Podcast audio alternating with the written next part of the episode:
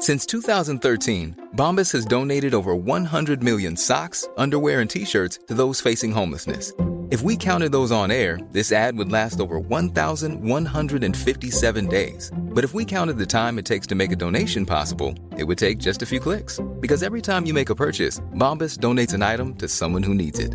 Go to bombas.com slash ACAST and use code ACAST for 20% off your first purchase. That's bombas.com slash ACAST, code ACAST. Hi, I'm Daniel, founder of Pretty Litter. Did you know cats tend to hide symptoms of sickness and pain? I learned this the hard way after losing my cat, Gingy. So I created Pretty Litter, a health monitoring litter that helps detect early signs of illness by changing colors, saving you money and potentially your cat's life. Pretty Litter is veterinarian developed, and it's the easiest way to keep tabs on your fur baby's health right at home. Go to prettylitter.com and use code ACAST for 20% off your first order and a free cat toy. Terms and conditions apply. See site for details. There's never been a faster or easier way to start your weight loss journey than with PlushCare. PlushCare accepts most insurance plans and gives you online access to board-certified physicians who can prescribe FDA-approved weight loss medications like Wigovi and Zepbound for those who qualify. Take charge of your health and speak with a board-certified physician about a weight loss plan that's right for you. Get started today at plushcare.com slash weight loss. That's plushcare.com slash weight loss. plushcare.com slash weight loss.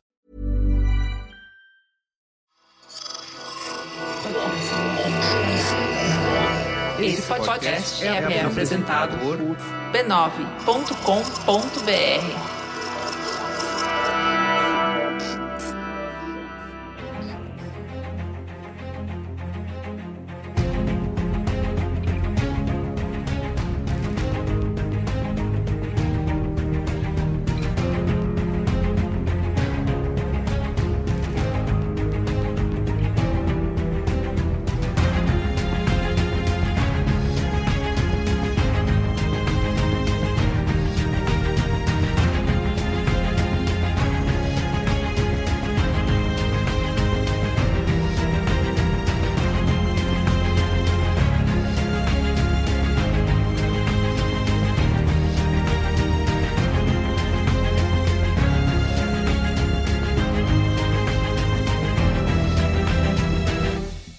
eu sou o Carlos Merigo, esse é o Cinemático número 168. Estou aqui hoje com Liv Brandão, Bom dia, boa tarde, boa noite. Soraya Alves Olá, pessoas. e Pedro Estraza. Fala, rapaziada. Bom, nos reunimos aqui para falar de Malcolm and Mary, né? Filme da Netflix que estreou no dia 5 de fevereiro, certo? Mais uma presença do Sam Levinson aqui no Cinemático, certo, Pedro Estraza? Overdose de Zendeia. É, me, Nossa, é a verdade. gente tá batendo carteirinha. Somos fãs agora, Sam então? Levinson e É ela. isso? Mundinho Zendeia. O- como que é o nome dele? O David Washington, né? John... John, John David. John David- John David, Washington. também repetindo, né? Figurinha carimbada aqui no Cinemático. Eu não sei quem tá mais amando ele, né? Se é Hollywood ou se somos nós. Muito bem. Então é isso. Mas antes, quero, como sempre, aqui te convidar para acessar a família B9 de podcasts lá em podcasts.b9.com.br. Né? Temos programas para todos os gostos. Ou procurar por B9 no seu aplicativo preferido. Lembrando que o Cinemático sai duas vezes por semana, toda terça e quinta. Nessa semana já falamos de Relatos do Mundo, certo, Pedro? Foi programa de terça-feira. Se você perdeu, volta lá. Lembrando que Relatos do Mundo entrou na Netflix também nessa quarta-feira aí, dia 10 de fevereiro. O acordo universal mais correto possível nessa pandemia, né? Não sabe distribuir o filme fora dos Estados Unidos, taca pra Netflix e, e corre pro abraço, né? Dá pra quem sabe. Muito bem. Pra quem sabe fazer. Isso aí. É, então vamos lá, vamos falar de Malcolm and Mary? Sim.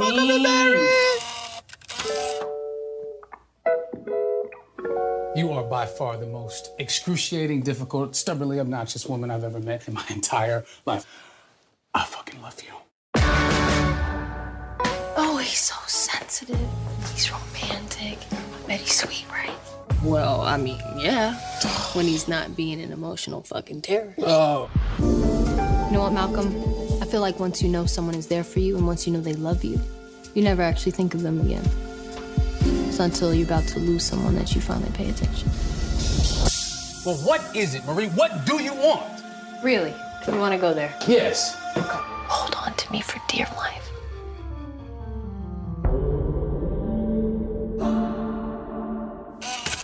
Pedro, traga aí. Já, a gente já falou do Sam Levinson aqui, né? Quem quiser vai lá ouvir o episódio de Euforia, que foi o cinemático número 164. Mas podemos fazer um breve resumo aqui para quem está chegando agora, não assistiu Euforia e nem quer. É, fazer o bate-bola jogo rápido é duro porque, né, da mesa do Euforia, três pessoas repetem pra cá, né? E eu sou a pessoa que não estava na mesa de Euforia porque eu não vi É Euforia até o mesmo, momento, né? É mesmo. Você é dessas que tá na lista do que nem vai, né? Caraca, assim, não tem nem cinco minutos de programa, o Pedro já começa me decepcionando. Ho- Hoje, hoje se a Liv não me defenestrar já é sorte minha, cara. Eu Tô, tô, tô nessa Já comecei. Vai ver euforia, garoto. Antes, tá, eu, eu preciso ver Euforia, mas não deu tempo, no caso, né? Então eu acabei deixando pra depois, até porque vai ter segunda temporada esse ano, né? Então a gente provavelmente vai gravar mais um programa sobre o Sam Levinson ainda esse ano, overdose pura que aconteceu nesse programa. Mas é correto porque o Malcolm e Marie e o Euforia estão É conectados Mari, não é porque são Mary? dois... Eu tô falando errado? Mary? É e Marie, Maria. Marie, Marie. Ela é Marcão Marie. e Maria. Michael e Maria. Isso, Michael, perfeito. Vamos chamar o filme de Marcão e Maria, que eu acho que já é perfeito. Miguel, gente. o- Michael é Miguel. Ah, é? Então Miguel, Miguel e e Maria. Maria. Miguel e Maria, pronto. Tá bom. Miguel e Maria, ó. Miguel e Maria e o Euforia estão conectados porque, no fundo, são dois projetos que estão interligados para sempre agora pela pandemia, né?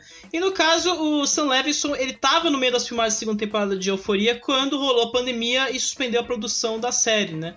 Então, o cara tava lá preso, sei lá, duas, três semanas sem fazer nada e, de repente, ele começou a a mandar uns zaps ali pra, pra Zendaya e falar: Uau, vamos fazer alguma coisa no meio dessa pandemia, mesmo que tenha com os protocolos ali, vamos pensar em alguma coisa. E aí, dessas conversas, saiu tanto os dois especiais de Euforia, né? Que são os dois episódios com títulos é, gigantes que eu não me lembro de cabeça, e nunca acho que consigo lembrar aquilo de cabeça. Especial parte 1, especial parte 2 e é isso. Obrigado, Olivia. É é exatamente isso. Não tem. Não, por que inventar título grande, sabe? Não, não dá. Minha cabeça não tem. Tem limite de memória. Mas, ó, o, o Malcolm Mary veio, veio antes da Euforia, por quê? Porque a HBO estava receosa de fazer este filme e falar, beleza, vamos fazer o, o projetinho aqui, né? Eles, eles não sabiam como fazer um, um projeto no meio de uma pandemia e com todos os protocolos. Então, o Malcolm Mary, ele, ele veio ali como uma espécie de teste pro Sam Levinson pra fazer o Euforia, né? E no fim ele acabou tirando um filme da cartola ali que tá dando o que falar porque foi vendido por 30 milhões de dólares, né? O, a- o, o filme teve uma produção rápida aí, ele foi filmado aí é, entre 17 de junho e 2 de julho, ou seja, duas semanas. E todos aqueles protocolos que a gente conhece, né? Na- nada mais que 12 pessoas por vez dentro do set. É, o, o John David Washington e a Zendaya tiveram que fazer a maquiagem e compor o figurino dos personagens ali. E não tiveram gente ali pra fazer a- a- os cuidados estéticos, tiveram que realmente preparar por si mesmo cada dia do set. Duvido. Duvida? Uhum. Sei eles- lá, hein, Merigo? Se eles estão Sei- falando, né? Ah, mas falar, a galera que tava em São Miguel do Gostoso também É, falou que exato, aquelas seguindo festas eram pro- seguindo os protocolos. protocolos. Exato. Esse filme também repete muita gente da, da, da equipe de Euforia, e além da Zendaya, eu acho que o principal ponto de destaque aí, que eu acho que a galera vai ficar falando na temporada de premiações, é o diretor de fotografia, o Marcel Heve, que trabalha ali na Euforia junto do. Do- junto do, do Sam Levinson. Enfim, antes que a gente vá pro, pro sinopse e faça todo o rolezinho, eu acho bom fazer o bate-bola jogar, porque eu não estava aqui nessa mesa e é bom às vezes pegar uma curiosidade ou outra que pode ter escapado a voz de Carlos Merigo. Então, recapitulando rapidamente, Sam Levinson um norte-americano de 36 anos, que também é conhecido por muita gente como Fury de Barry Levinson, que é o cara que ganhou o Oscar de melhor filme por Rain Man ali, aquele famoso filme do Dustin Hoffman é, interpretando um autista e o, e o Tom Cruise ali levando o irmão pra conseguir vencer dinheiro em, em Las Vegas, né?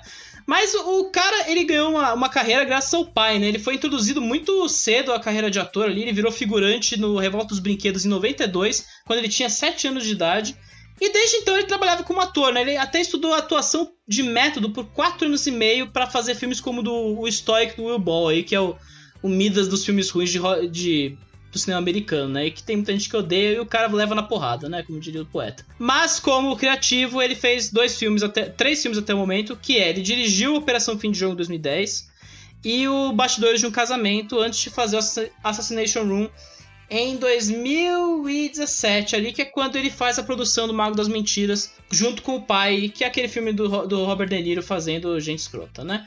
Enfim, é, o cara tá no momento desde Euforia e ele tá realmente fazendo vários projetos que estão dando certo, né? Além da Euforia e desse Malcolm Mary, ele também fez a produção executiva do Pieces of a Woman, que é o filme que a Vanessa Kirby vai chegar ao Oscar provavelmente. Tá bombando.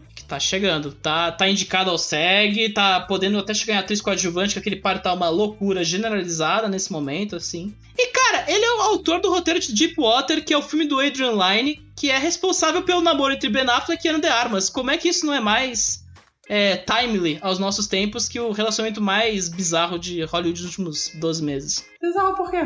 Pô, você não viu a parada do, da imagem de papelão da Ana de Armas sendo jogada no lixo? Ah, isso daí é Ben Affleck sendo Ben Affleck. Não chega exato. O relacionamento em si parece. Assim, o mais bizarro do relacionamento foram eles o dia inteiro caçando paparazzi e andando, passeando com os cachorros. Todo dia tinha foto dos dois na rua. Né, no meio de uma pandemia. Mas não, não me pareceu ser muito bizarro, não.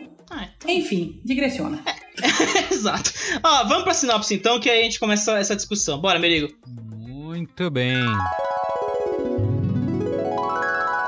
Cineasta e sua namorada voltam para casa após a ótima estreia de seu novo filme. A noite toma um rumo inesperado quando revelações sobre o relacionamento vêm à tona, testando a força do amor do casal. Muito bem. Ó, Poético. repercussão do filme, né? No Letterboxd tá com uma média de 3.2.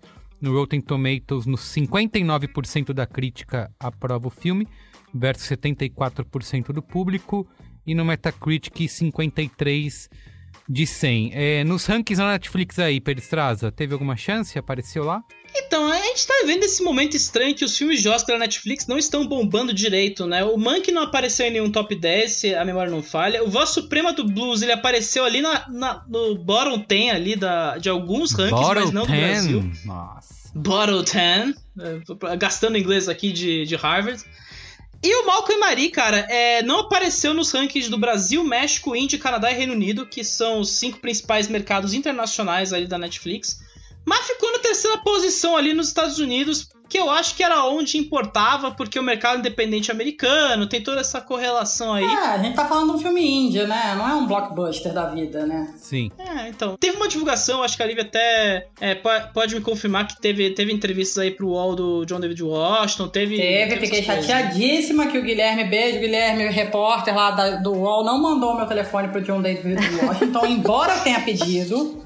Ele falou assim. Ele me pediu ajuda, eu falei, cara, só me manda, só mando meu telefone pra ele. E, infelizmente isso não aconteceu. Mas tudo bem, a entrevista ficou ótima, vejam lá no Splash. Exato, tá? Então, assim, teve uma divulgação, a gente viu a Zendaya, o Sam Levinson e o John David Washington fazendo entrevistas em vários lugares aí importantes e veículos grandes. Mas, assim, o filme tá correndo na disputa pelo Oscar, mas de uma maneira menor do que o esperado, né? Muita gente achava que ele ia ter uma grande chance em melhor filme ali, que porque ele é o filme da pandemia, o filme que aponta os futuros da indústria em tempos incertos. Mas a recepção dividida deu uma quebrada no filme ali, o, o filme não teve tanto desempenho, mas as chances dele agora são em atriz e a Zendaya tá indo e voltando na corrida, naquele momento meio complexo ali. Porque tá um páreo corrido para cacete, né, meu brother? Tem. É um ano assim, de grandes atuações femininas, mas eu fiquei bem bolada com a, com a, com a Zendaya. Eu fiquei vendo o filme e falei assim, "Ih, depois do Emma ela vai ganhar Oscar. Sobre a corrida, como estamos? A Viola Davis, a Carrie Mulligan, a Frances McDormand e a, talvez a Vanessa Kirby estão garantidas ali na corrida. E há um espaço ali na, na, na categoria que pode ser ocupado pela Zendaya, Andra Day, que tá pelos Estados Unidos versus Billie Holiday, a Amy Adams, que por incrível que pareça foi ressuscitada pelo SEG na corrida. Ai, gente. Ninguém entendeu até agora. Picolé Chuchu.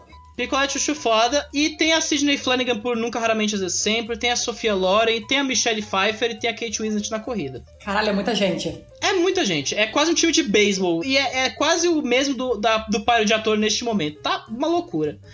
Por fim, e antes da gente entrar na discussão de fato, eu acho importante, assim, esse filme despertou muita controvérsia, muita gente brigando no Twitter até o momento.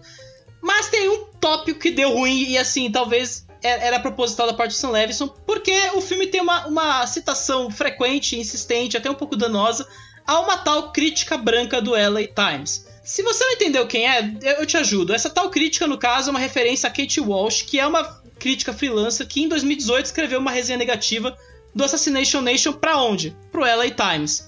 E aí, desde então, virou uma treta rocambolesca ali em torno do rolê, porque, assim, o filme tem umas certas prepotências e uma certos criticismo, a prepotência dos críticos de cinema americanos.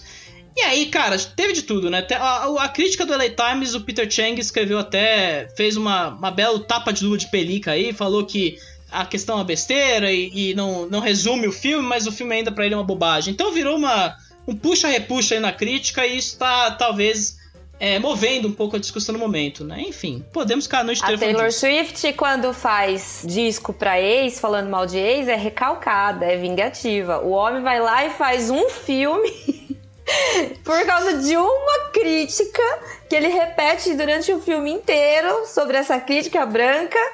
E não, não vai ser taxado de nada. Depois a Lumena fica falando e vocês acham errado.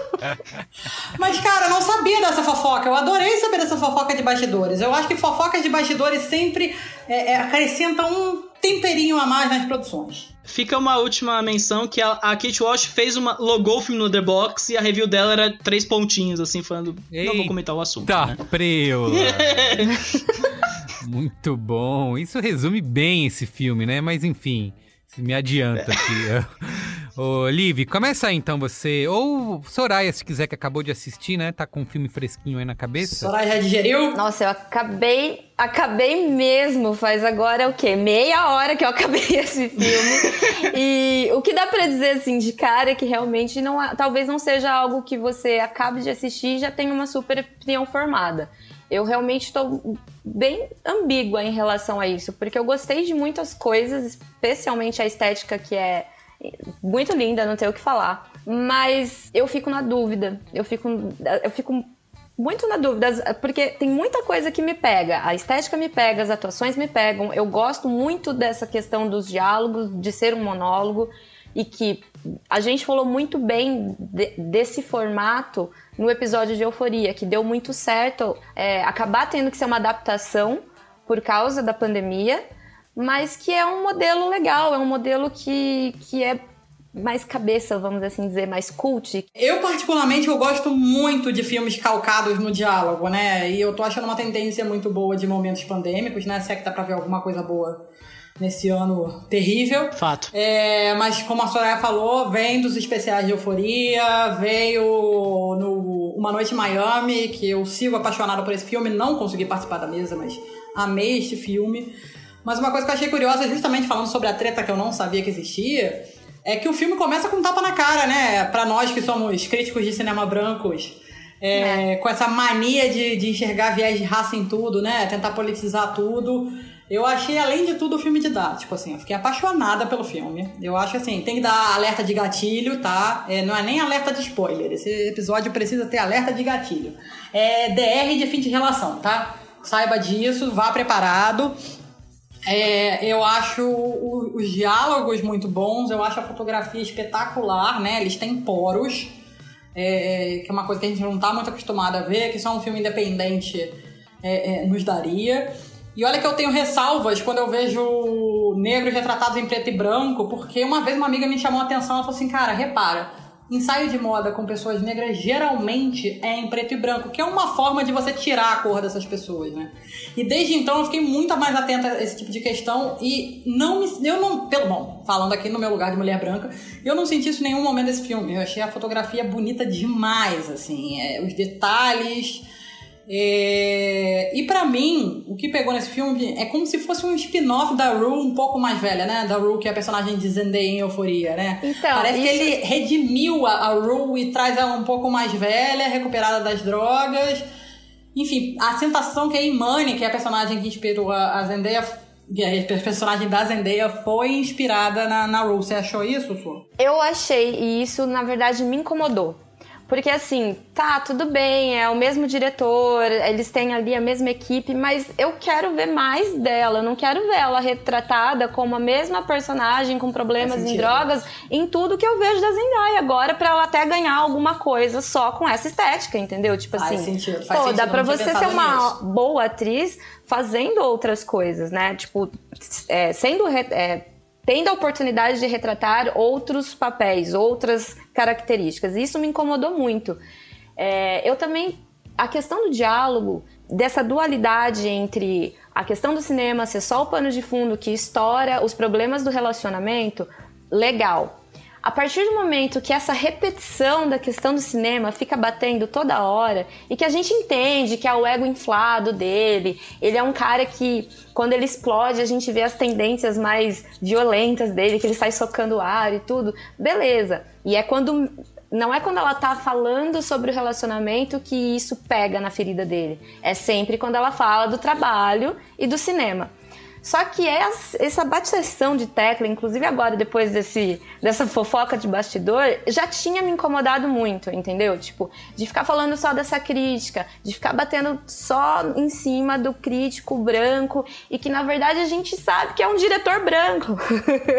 então, assim, sabe, pareceu um, uma coisa muito eu vou criar um personagem aqui que vai me dar a liberdade de falar o que Tudo eu que tá tenho tá guardado mas que se fosse alguma outro estereótipo de personagem não seria ouvido, não seria tanto levado em consideração e não ficaria cult. Então, de verdade, teve os momentos que eles falavam sobre o relacionamento deles, e aí sim, é muito fim de relacionamento. É muito legal ver que eles têm esse puta diálogo que é numa noite, só que ali, cada quebra de cena é como se fosse um novo dia, aquela conversa que a gente não terminou, aquela briga que a gente fingiu que deu certo, que terminou, que foi dormir e tava tudo bem. Eu resgato aqui, ó, no café da manhã de novo, porque não tá é, tudo certo. As coisas ficam e é voltando, dia né? após dia até desgastar total. Isso para mim foi muito legal. Mas eu confesso que os momentos que ele tava ali falando de novo, de como ele se sentia, como o crítico branco não entendia o diretor negro e ficava colocando no estereótipo, eu tava deitada no sofá. E eu, eu, eu tive que sentar, porque meu olho começou a pesar. De tipo, não, não, não, não aguento mais ouvir isso aqui, gente. Muda um pouquinho. Compreensível! Posso te falar? Cara, um relacionamento com artista é assim, tá? assim, é, me trouxe muita. Eu, eu achei um filme muito real e muito justo por aquilo que você falou, das coisas que ficam voltando, que não se resolvem numa briga e que continuam. É, é, eu achei muito, muito próximo da realidade. Eu achei muito. Isso me tocou muito, assim. Eu via frases, eu via coisas que eu falei: caramba, eu já ouvi isso, eu já falei isso. É... E eu gosto justamente, não sei, eu não sei se é porque eu gostei tanto dos episódios de Euforia e que eu já fui preparada para beleza. É um, de novo, é um filme com, só com duas pessoas, dirigido pelo mesmo cara, estrelado pela mesma atriz. Que eu já fui esperando um, como se, sei lá, para mim foi como se fosse uma continuação, sabe? Um terceiro especial de Euforia, só que com eles adultos, né? Até pelo seu esquema de, de duas pessoas conversando. Eu acho que eu já fui mais aberta a isso. Mas o que você falou fez muito sentido. Não tinha pensado por esse lado. É, eu gosto muito no filme desse, disso que a Liv falou, que é essa questão da discussão de identidade, né, do cinema politizado, porque é uma coisa que muito se fala, acho que o Oga falou isso num Braincast já, dessa necessidade, né, que ah, principalmente os brancos, né, veem nos negros de precisar sempre fazer um algo com é, é, ele precisa ser o arauto da discussão política, né? O cara tem que representar social, algo, estão sempre esperando. É, da discussão social, estão sempre esperando algo, né? Desse cara. Ele simplesmente não pode fazer algo que não tenha nada, nenhuma carga, né? De, é, é, de discussão social, que senão ele é cobrado por isso. Eu gosto muito dessa parte, mas eu acho que isso poderia ter se, ser um artigo, uma coluna, um curta, né? Porque o filme, para mim, durante todo o tempo, soa como um pira de cinéfilo mesmo, né? Egotrip do cineasta ali.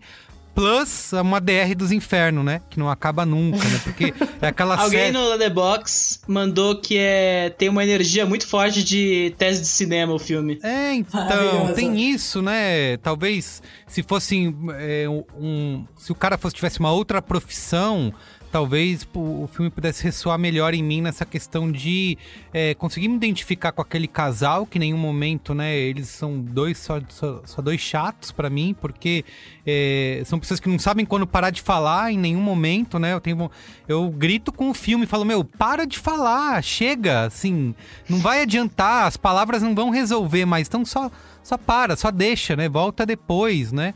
Então fica esse joguinho o tempo todo, porque é um, o filme é uma série desses monólogos alternados, né? Então Sim. vem um, uma hora ele vem, fala, fala, fala, fala, fala, aí depois, ah, ele venceu a discussão. Aí dá aquele tempo, tem uma, um outro longo plano de alguém caminhando por aquela casa maravilhosa, que acho que o que eu mais prestei atenção Nossa. foi isso. Que casa é essa? A casa é muita pra caralho. Exato, eu, essa casa é incrível. Eu tô tão na, casa do BBB que eu pensei já na casa de vidro, sabe? Porque ela é toda eu espelhada. Pensei, em dado momento eu pensei, ok, vai dar um trovão, vai surgir o Jason tá? É, vai matar os dois. Falei. Mas, cara, posso te falar? Desculpa, Fala. amigo. Fa- é, não, pode Não, continuar. é isso, assim, resumindo, é, eu, daí volta ela e depois ela vem e fala um monte, ah, agora ela venceu a briga, mas no fim, pra mim, os dois são resumidos, É. eu sei que o filme não é só isso, tá, mas eu sinto isso, é um Sim. casal neurótico e ególatra que tá dando, eles exibem, eles são um, um retrato de uma indústria vazia, né, assim, acho que joga contra, né, toda a indústria, fala, caraca, que... Que pira dessa galera, né? Mas enfim, fala aí. Mas por que eu gostei tanto? Porque eu acho que fim de relacionamento é exatamente isso. De um relacionamento longo, estável, né? Eles parecem ser casados, namorados, isso não fica claro. Ou fica, não fica, né? É, são duas pessoas justamente falando. Elas querem botar pra fora. Não necessariamente elas querem se entender. Elas não necessariamente querem ouvir o outro. Isso, é. Ali tem uma carga de, de, de frustração, de peso, de, de, de É. repertório que eles só querem falar, eles só querem discutir, eles não querem conversar, né? Eles não querem falar. Eu achei isso muito real, de verdade, assim. Eu É vivi por isso uma que, coisa muito nisso que parecida. você tá falando, só por isso que eu gostaria que talvez tirasse essa, esse lado do- de discutir cinema, crítica do, Exato. do- Porque aí eu acho que não, não- as duas coisas, pra mim, não. É, acabou ficando longo, né? Podia ter sido mais, mais bem editadinho, né? Mas pra mim, sei lá, foi tipo um. Falando das continuações, das sequências, é, é tipo um Nerd Story 2, né? Tipo, mais um filme sobre DR de casal e a Netflix já pode pedir música no Fantástico. Eu acho que me incomoda também é, que juntou, acabou juntando dois temas que a gente tá vendo pra caramba em tudo quanto é conteúdo. Que é Hollywood falando de Hollywood e Hollywood falando de relacionamento de um jeito super visceral e é, real. Então, tipo, é uma mistura ali de Hollywood com história de casamento. e vamos ver se agora da Ai, liga. que eu gosto acho muito que- mais, assim, eu sei que. eu também. É. Eu gosto muito mais. Eu achei que. Não sei, assim, de de verdade. Eu, eu, eu gostei. É, me incomodou porque eu não consigo dizer eu não gostei desse filme. Ou eu, tipo assim, eu amei esse filme. Ele fica ali no linear entre, cara, tem coisas muito boas que me prenderam muito a atenção. Especialmente os diálogos sobre relacionamento. Mas tem coisa que, assim, ficou maçante. E não dava mais, assim. É. Tava naquele momento de, tipo, nossa, uma hora e 46 desse cara falando da crítica, gente. Não Isso. aguento mais, É, pois sabe? é. O, o História de um Casamento, bem lembrado, eu adorei o filme eu- e eu consigo ver verdade naquilo ali, sabe? Naquele casal de situações que você eh, se identifica, de você ver aquilo, é, aquilo acontecendo de verdade, né? Você consegue enxergar e se relacionar com aquilo. Esse eu vejo muita pretensão, sabe? Assim, é, eu não, não consigo ter essa. é, é, ter uma conexão com aquele casal de nenhuma maneira. E eu diria que parte, grande parte disso é essa discussão do ego entre os dois e uma discussão de indústria cinematográfica que pra mim tá na cabeça lá do Sam Levinson, ele precisa se resolver com Total. aquilo de alguma maneira. Ele tá fazendo terapia, claramente. É, ele fez terapia num filme de sei lá quantos milhões, né? Com, com cachê pra pagar pra essa galera linda aí.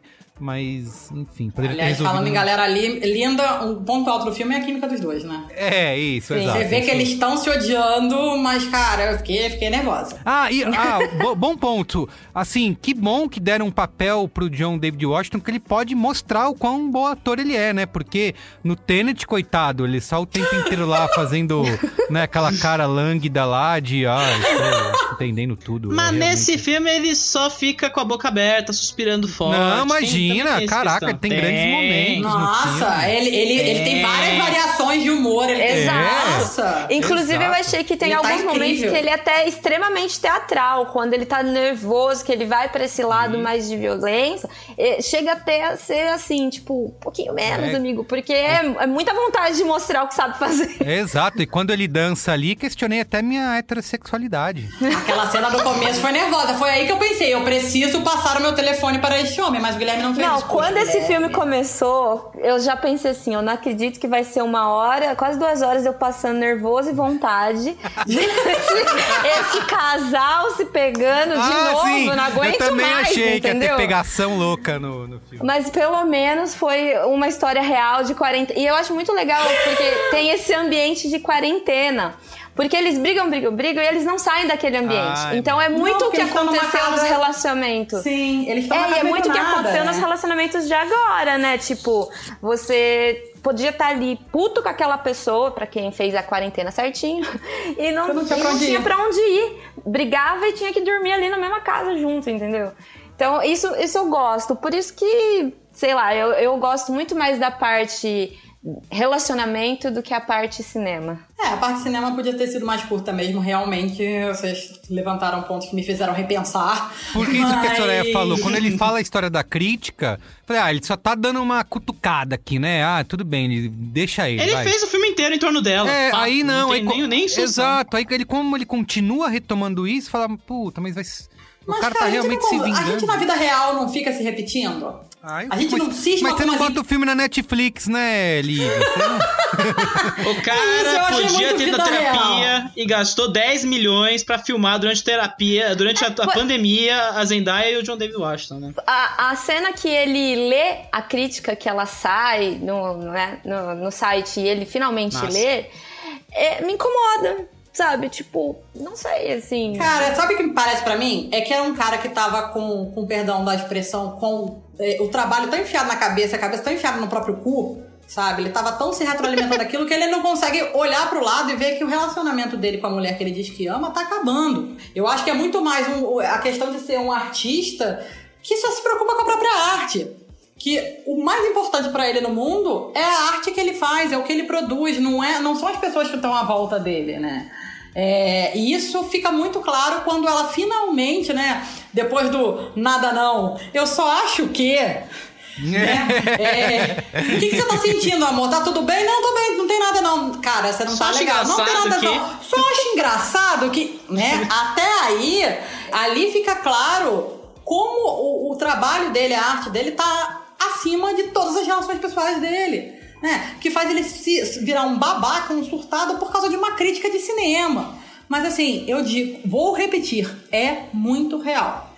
E eu quero falar uma coisa na sessão de spoilers sobre atuações, me lembrem. Muito bem. Fala você, Pedro, pra gente poder pôr os spoilers. Bom, é, antes de começar, eu, eu, eu só acho triste, é, de novo nesse lance da Netflix, é, tá muito nesse lance de fazer filmes que são claramente inspirados em outros e você não tem a oportunidade de ver aquele outro filme no catálogo da Netflix pra ver depois, né?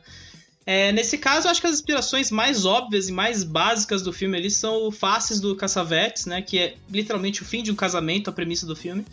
E, e o Quem Tem Medo de Virginia Woolf. São dois filmes filmados em preto e branco, dois filmes de gente gritando, né? Inclusive rolou essa lista no The Box, pessoas, É, homem- pessoas brancas gritando. Não, é pessoas héteros, né? Straight people screaming at each other for like two hours. Two hours, exato. Né, e no caso do, do Fácil é 2 horas e 10, então é- e são vários casais, então é uma, é uma treta infinita aquilo ali. Mas eu sinto, eu sinto primeiro essa ausência, porque eu acho que é- é- seria legal ter esse momento de falar, pessoa, vai ver o filme, é legal comparar, puxar outras referências, expandir o, o horizonte, mas não tem como, né? Enfim, filme- lamentações de cinéfilo à parte, né? Eu tô, eu tô acompanhando o desenrolar desse filme desde que eu vi na semana passada, né? E, e duas pessoas acho que definiram bem, assim, o filme pra mim. Primeiro foi a Helena Francis do Letterboxd, que ela falou assim, ó, o Sam, o Sam Levinson ele tava tão desesperado pra fazer alguma coisa na pandemia que, cara, o filme é, e ainda mais preso no que a Nali falou, parece que ele tá com a cabeça presa no trabalho, enfiado no cu, que aí o filme pare, ele parece uma bola de neve de coisas que entram na cabeça dele ali, pra- e que é como é o primeiro projeto que ele fez na pandemia, o negócio foi de qualquer jeito, né? E, e- e realmente o filme parece que não tem ideia do que quer fazer metade do tempo ali, sabe? Ele, ele tem essa premissa básica da, da história do casal se tretando, e que eu acho super meia bomba, por sinal. É engraçado como é, é uma briga, aí tudo para, você tem um intervalo, aí briga de novo, intervalo, e o filme vai meio caindo em ponto morto a cada, sei lá, 10, 15 minutos de trocação de ofensas. E assim, você fica essa coisa, né? Transparece muito o que o Sam Levinson quer fazer, né? Muito esse rolê do olha como eu tô puto com a crítica, a crítica é prepotente, olha como eu sou prepotente. E, pô, cara, essa, cena que a Soraya falou do que ele lê a crítica, tem umas partes que olha e fala, cara, o Sam Levinson realmente não disfarçou, ele realmente tornou esses personagens em partes dele ali, né? E, e aí um psicólogo talvez seja mais especialista em Mas determinar o que é dele ali, né? Pera aí, agora só uma coisa. Ouvindo você falando do- na sua brilhante argumentação, embora eu não concorde, achei brilhante. É, se a gente for levantar a cartinha da crítica... Não, eu não tô zoando não, tá, gente? Eu tô falando sério. Pode parecer que não, mas eu tô falando sério. Mas se a gente for levantar a cartinha da terapia, você joga fora toda a carreira do Woody Allen. Pré-cancelamento. Ah, o cinema existe nessa questão de refletir as coisas, né? Mas é que eu acho que nesse caso não teve o tempo de gestão do cara, né? E parece que ele só tacou as coisas e assim, você sente, assim. E é é uma coisa que me deixou extremamente exausto, assim. Eu concordo com vocês, o filme é exaustivo porque parece que é só aquilo. O filme não, não se expande pra outras coisas. E o, ca é, o cara falar em o filme o, o cinema tem que ser elétrico, tem que ser pulsante, fazer um filme desse que é só um, um vômito praticamente ali, sabe? É, é- é exaustivo, assim. É uma, é uma parada meio contraditória por, por excelência. A segunda pessoa que eu acho que definiu muito bem esse filme foi o Richard Brolin na New York, que ele falou que é- o Malcolm Marie parece que é um fio de Twitter com os talking points ali bem elencados e, e- e é assim, enquanto a conversa é um debate me, né, é fale comigo agora, a forma é muito tipo, por favor, faz, converse comigo, engaje comigo. O que me leva à conclusão seguinte, toda essa conversa sobre cinema é, é uma arapuca que o Sam Levinson constrói ali pra preencher o filme de significado, porque se você é, sai um pouco daquela discussão e olha o filme de certa forma, ele pode ser muito vazio, cara. E assim, é, aquela cena da dança do, do, do John J. Walsh pra mim é, é, tipo a pista de resistência de como o negócio é vazio, sabe? O cara não consegue aproveitar. O filme parece que existe acoplado ao desafio de se fazer algo durante a pandemia. Entende? E aquele lance, é a câmera fazendo aquele traveling, indo, indo do John David Walsh dançando e a, Zendaya preparando macarrão. Zendaya macarrão, John David Walsh dançando. E nada é tirado a partir disso, sabe? É, é tipo uma parada tão insustentável, sabe? E, e tão vazia, sabe? E, de novo, é uma fotografia muito linda, assim. O Marcel Hev fez listas de filmes preto e branco que inspiraram ele, assim. Tem elementos plasticamente bonitos, inclusive ele usa isso no final pra meio que cobrir a falta de uma conclusão ali no filme, né? E não que precise de uma conclusão, um explicado porque chega, né? Depois de duas horas de nada, fazer o explicado seria de fuder, né? Mas aí, cara, o filme fica nesse, nesse vazio, sabe? Ele é apático uma hora pra mim, assim. Parece que ele só existe nessa, nessa demonstração de que é possível fazer algo na pandemia e ao mesmo tempo todas as preocupações de Sam Levy são meio que arremessadas de qualquer jeito, sem qualquer ordenança, e sem qualquer floreio, né? O roteiro é assim, o roteiro realmente é tornar os dois personagens cascas dele, que ele pode preencher as preocupações dele e, a- e os tormentos dele. E pra mim, Vira o que eu escrevi na crítica do B9, inclusive acesse. É uma celebração de mediocridade, porque ainda- por cima é um filme que é muito produto, é muito querer. Olha como a gente é o futuro da indústria. Enfim, me cedo e debate me, eh, falando como Sam Levinson. Não, na verdade eu só fiquei meio chocado porque a cena de dança é a primeira cena, né? Eu achei a cena de dança muito muito boa pra dar um- um- uma virada pra subverter nossas expectativas, né? Tá lá o cara dançando depois de uma premiere feliz, blá blá blá, e de repente, porra, estoura a merda, né? Eu só acho engraçado que. Ou seja, o Pedro já não gostou do filme com dois De segundos. início. Já começou odiando. Pô, e aquela cena, além de tudo, como eu disse, aquela. É James Brown. E é muito sexy. Tocando. A dancinha de John David Washington é muito sexy. Foi ali que eu decidi que o Guilherme ia mandar meu telefone pra ele, mas isso não aconteceu, né, Guilherme? Brincando. Vamos pros spoilers? Spoilers! Spoilers! Avada Kedavra. I am your father. A boy's best friend is his mother. What's in the fucking box? I see dead people. Damn you all to hell! Rosebud. Silent breed is people! Vamos lá, o que você queria trazer ali? começar? que você falou? Opa, vai, vai Não, lá. vai, vai, vai. É. Qual é o problema do Sam Levinson com cenas de mijo nesse filme? A vida Tipo, real, porque eu, por Quantas exemplo, vezes agora ainda iria mija? fazer... Quantas vezes? E ainda, e Eu ainda- sou ah, igualzinha. Não, a minha mas bexiga eu é iria frouxa, eu agora. bebo água o dia inteiro. Exatamente. E eu Cara. acabei de ir antes de gravar. Minha bexiga é Não. frouxa, eu mijo igual uma, uma octogenária, que nem uma véia.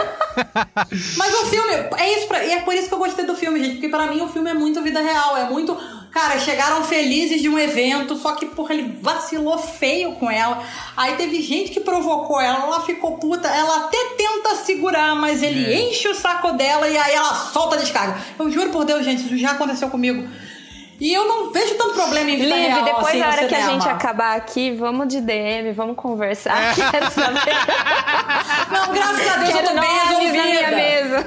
Ah, te darei nomes. Mas assim, eu tenho isso muito bem resolvido na minha vida. Mas me, me, me tocou pra falar uma. Não me tocou num lugar, pra iluminar aqui. Me tocou num lugar, num, num lugar que é muito real, assim, muito sincero. Por isso que eu não, não, não achei tão caricato, não achei tão bizarro. É, é, pra mim, aquilo ali é vida. Justamente, o xixi tá ali. A função do, do, do mijo neste filme é falar a vida como ela é.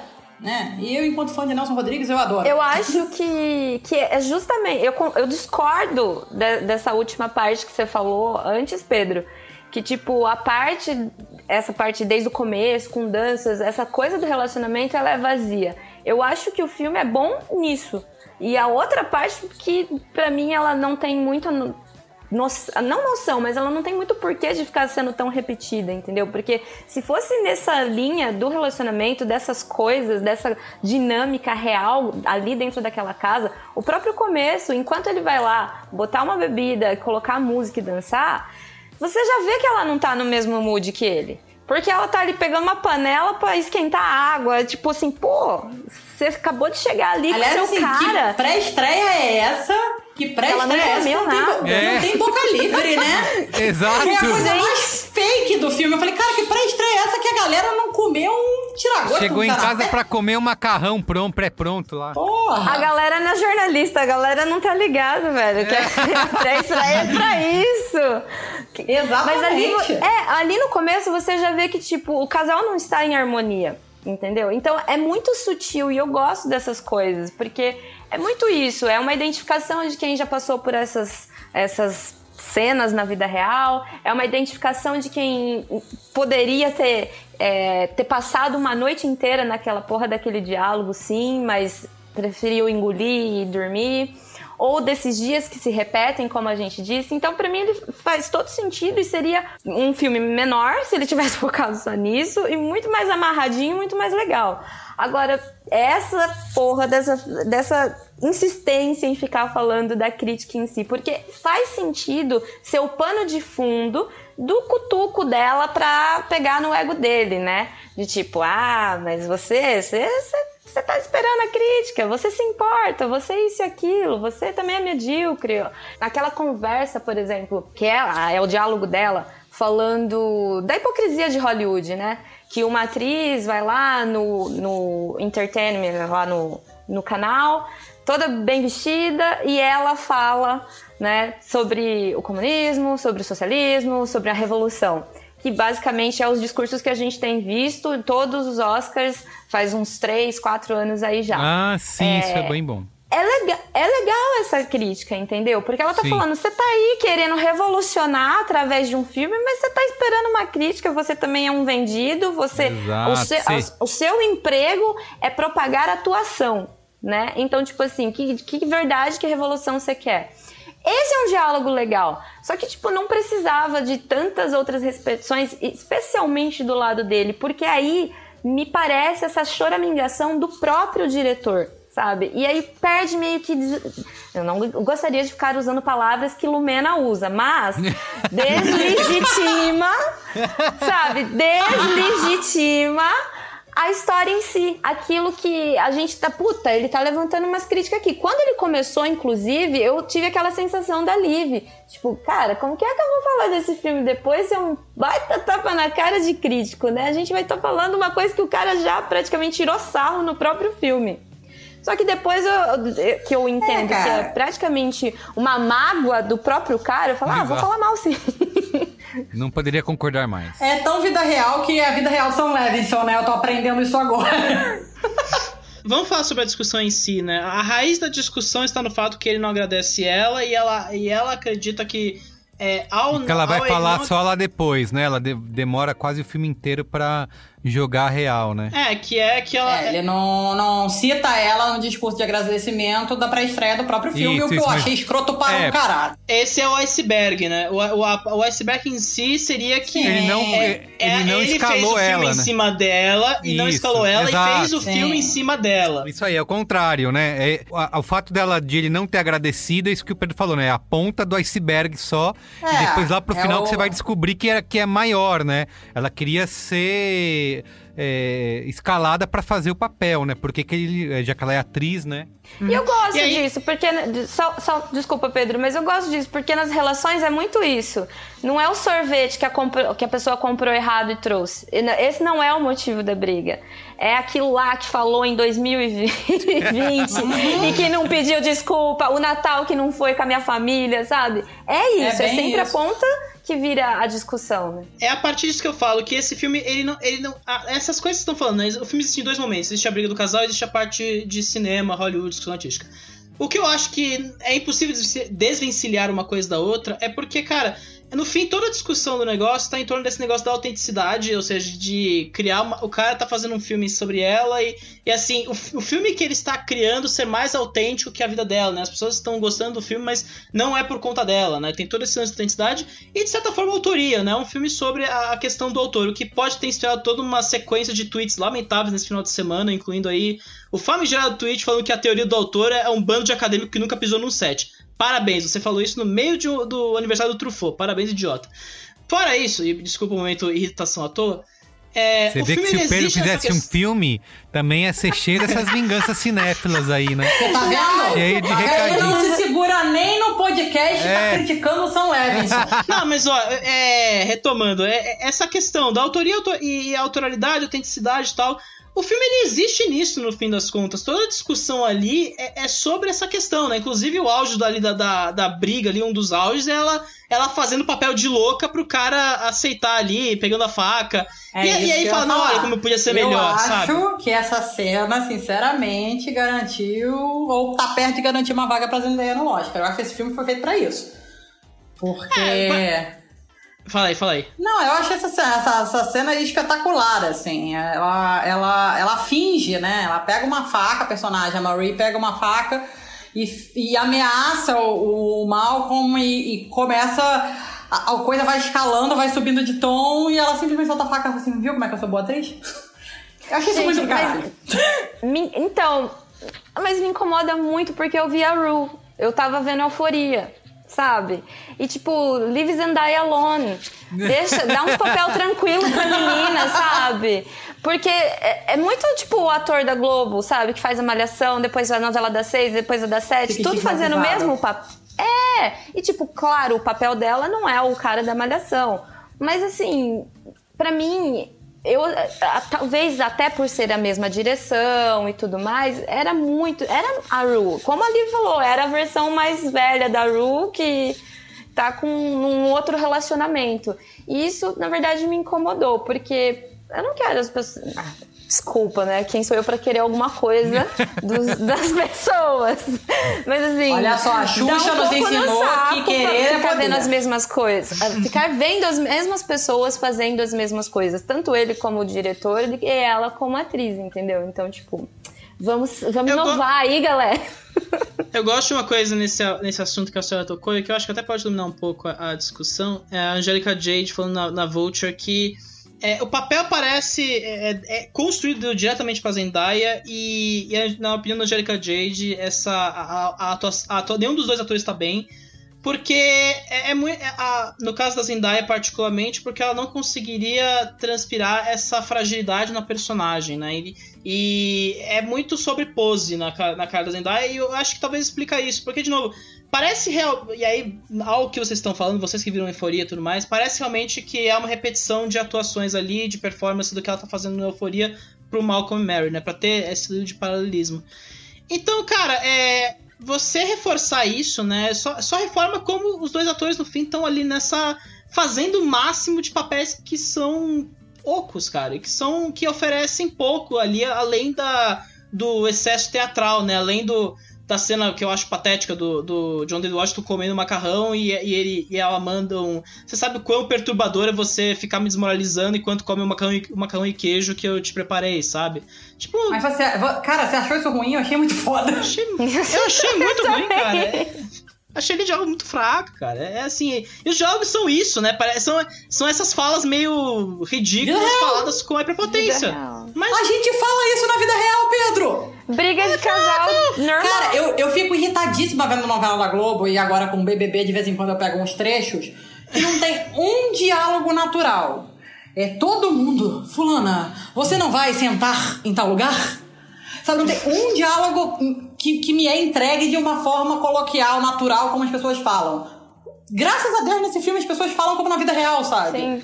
Mas é um diálogo meio fraco. Ainda acho. Ainda, Não acho ainda acho uma coisa que não favorece os atores. E aí, de novo, é os atores nessa chave é, do excesso, grandiosidade, né? Que é, uma, que é uma chave desse Oscar, querendo ou não, né? Essas, essas- esses filmes grandes tradicionais aí que a gente tá vendo, Relatos do Mundo, Monk, O Voz Suprema do Blues, principalmente, né? Essa coisa do teatro, né? Essa coisa da expressividade. de tudo. Pedro, tem uns diálogos assim mais rebuscados num programa que tá passando. Chama BBB. Aquela atriz, a Lumena. Você pega até o dicionário pra tentar entender. Por fim, podemos falar da, da questão da apropriação de discussões de cultura negra por um diretor branco ou a gente não tem qualificação pra falar disso? Porque eu realmente não tenho, assim, eu tenho esse problema. Eu também, eu acho que eu não. não, não- Eu acho que. Não sei. Os dois toparam fazer o filme, né? Eu não sei Faz se- igual no filme, só joga. É, só joguei. Faz igual no filme, não, não aborda nada, joga a ideia. Não, é que, é que, eu- de novo cotando o Brody, né? Que ele, ele lembra, né? O cara passa um tempo lá falando de William Wyler, né? Falando, olha, você. Eu, eu queria ser comparado ao William Wyler, os melhores anos das nossas vidas, que é uma puta filmaça também, por sinal. Mas. Aí ele vai lá e fala bem de O Vento Levou. E aí tem aquela, toda aquela cena prepotente, falando ele se comparando a Barry Jenkins, Spike Lee, de novo, a coisa mais pop possível, sempre, sabe? Então, não sei, eu, eu paro aí, eu não consigo Mas eu ir acho que além isso dessa faz situação. parte do personagem, entendeu? Justamente, é, é- ele não é ele que tá se comparando, né? Ele falando que ele, enquanto diretor negro, tá sempre sendo comparado a outros editores, é, é, a- a- auto- diretores negros. Que ele não quer isso, que ele quer ser, ser comparado ao William Wyler. Também, por quê? Sabe? Aí é uma questão do personagem, dele, enfim. Tudo bem. É. Vamos dar estrelinhas? Vamos. Vamos! Começa você aí, Liv. Cara, vocês conseguiram baixar minha nota, hein? Primeira vez. Olha! Continuo amando o filme, continuo, fui muito tocada. O filme realmente me fez pensar muito, né? Me fez refletir muito sobre, sobre relacionamentos. É, eu, eu cheguei aqui pronto pra dar um 4, mas vou dar um 3.7. 3.7. 3,5 então. 3.7. Só pra ferrar a conta do Pedro. É. Obrigado. Muito bem. E você, Soraya? Eu ainda estou em dúvida, mas eu vou dar duas estrelas e meia. Muito bem. Duas e meia. Eu vou de duas estrelinhas. E você, Peristrada? Vai ser eu, né, Merigo? Vai, Vai ser eu. ser né? você. Vai- Eu deixei você por último porque eu já sei o que vem. E você vai tomar. Já sabe. E você vai apanhar da Liv agora. Não, maravilhoso. É bom, acompanhando a crítica do B9, minha nota é uma estrela. Eu ainda acho esse filme uma celebração de mediocridade prepotente para um caralho. E, por último, cara, Sam Levinson, vai rever os filmes da Ida Lupino. Para com bobagem de falar que é ela, ela faz filmes sobre homens é, emocionais. Eu- claramente o cara perdeu o fio da beada e resumiu uma diretora maravilhosa, gigante, acima de todos Mas os não níveis. foi ele que resumiu, foi o cara que é um babaca completamente prepotente que falou Mas isso. ele é o Sam Levinson, é tipo, é Não isso que é, é, foda. cara. O personagem. Cara, é a mesma coisa que você falar, ah, meu Deus, o Tony Soprano, para de matar gente. O personagem que é babaca e fala isso, cara. E é, é, esse diálogo é o que ele tá exatamente falando, né? Então o diretor que fez o filme tal era gay, ou era preto, ou era isso, ou era aquilo. Ele não podia ser diferente do personagem que ele criou. Ele, por isso que eu falei que era difícil Viu? falar desse filme depois, entendeu? Porque você fica muito nessa de Mas tipo falou assim, brilhantemente, ele- Soraya. Ele levanta umas coisas muito boas que você, a gente que escreve, tipo, hoje eu lancei, eu- o meu rolê é mais música, né? E aí eu sempre fico nessa mesma questão de crítica. E aí você fica pensando, nossa, mas será que, né, eu tô reduzindo o trampo que foi super pensado ou elaborado, ou simplesmente só quer ser aquilo, uma diversão, um entretenimento, e eu tô tentando achar nossa, uma esmeralda aqui dentro desse negócio que é só pra eu ouvir por três minutos e passar o meu tempo. Mas a gente acaba fazendo isso, senão não tinha esse podcast, fazer o quê? Senão não tinha trabalho. então, assim, né? Vou continuar falando. Toda uma indústria nota. feneceria. Exatamente. Se não tivesse quem divulgar, também não tinha quem assistir, né? Quem seriam esses, onde estariam esses filmes todos? É, o ponto, eu acho que o ponto central desse cinemático é que crítica de cinema, crítica, né, especialmente de cinema, é mais do que toda essa picuinha gigante que ele criou com uma crítica que foi escrita para um filme que a galera detonou na época e que ele criou em cima disso, né? E, de novo, eu reforço o convite ao, ao ouvinte que pode ter gostado do filme e tá me odiando nesse momento, falando, filho da puta de crítico, morre do caralho. É, o que acontece? Já, já tem essas pessoas, né, sempre. É, leia mais fichas de cinema, eu acho que isso expande muito seus horizontes, expande muito o seu conhecimento sobre arte, e, e é bom ouv- ouvir novas perspectivas, novas visões, novas bagagens. Sempre que importa. Então tá. Muito bem, gente.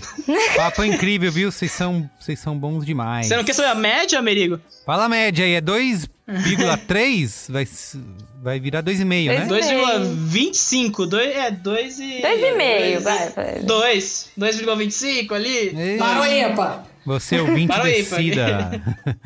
Muito bem, ó, gente, quem quiser entrar em contato aqui, manda e-mail no cinemático.b9.com.br ou siga a gente lá no Twitter e no Letterboxd, é só procurar por Cinemático. Alguém tem recadinho da paróquia aí, antes da gente encerrar? A Liv ia dar um spoiler aqui no programa, mas... Não deu. Vocês não tenham ficar cortado. É, vai ser, vai ser, vai ser, pode ficar tranquilo. Acessem o B9. Acessem B9. Leia as críticas Soraya. A Soraya vai trabalhar três, vezes 3. Ah, não, eu tenho um recadinho. Eu tenho um recadinho. Depois que eu fui reconhecida pelo Cinemático no Tinder, isso aconteceu. tenho- Olha! Isso aconteceu. A pessoa falou: Nossa, você é a menina do bom dia, boa tarde, boa noite. Dando resultado, hein? Mais ou menos, mas, Olha só. Já o Matheus. mas enfim. A pessoa tá ouvindo agora. Mas assim, é, se você começou a me seguir nas redes sociais, se você me achou por causa do cinemático, fala! Vamos trocar ideia. Eu gosto de falar sobre essas coisas. Eu vivo de falar sobre essas coisas. Que geralmente aparece, geralmente é muita mulher. Assim, tem muita mulher que vem trocar ideia comigo. E a gente vai falando e depois de meses, ah, porque eu adoro você no cinemático. Eu falei, pô, por que, que você não fala? Fala, vamos trocar ideias. Eu tô aqui pra isso. Muito bem. Arroba Liv Brandão. Fala aí, Soraya. Gente, eu faço das palavras da Lívia as minhas. Pode adicionar no seu Alves, pode vir conversar, pode vir discordar, que é conversando que a gente se entende. E acessem o B9, tem críticas musicais saindo essa semana. Saiu hoje a do Foo Fighters. Ah, amanhã deve sair a da Hayley Williams e até o fim da semana sai o do Ar- da Arlo Parks. Muitas mu- musiquinhas aí também. Chique demais. Tem relatos do mundo também na, no B9. Então a gente, tá, a, gente tá, a gente tá tendo uma semaninha cheia, cara. Tá, tá, tá, tá gostoso. E além da crítica como estrela do Malcolm e Marie, tem, tem coisa boa chegando aí. Muito bem. Gente, obrigado, viu? Boa noite. Beijo. Beijo, gente. Até mais. Beijo. Tchau.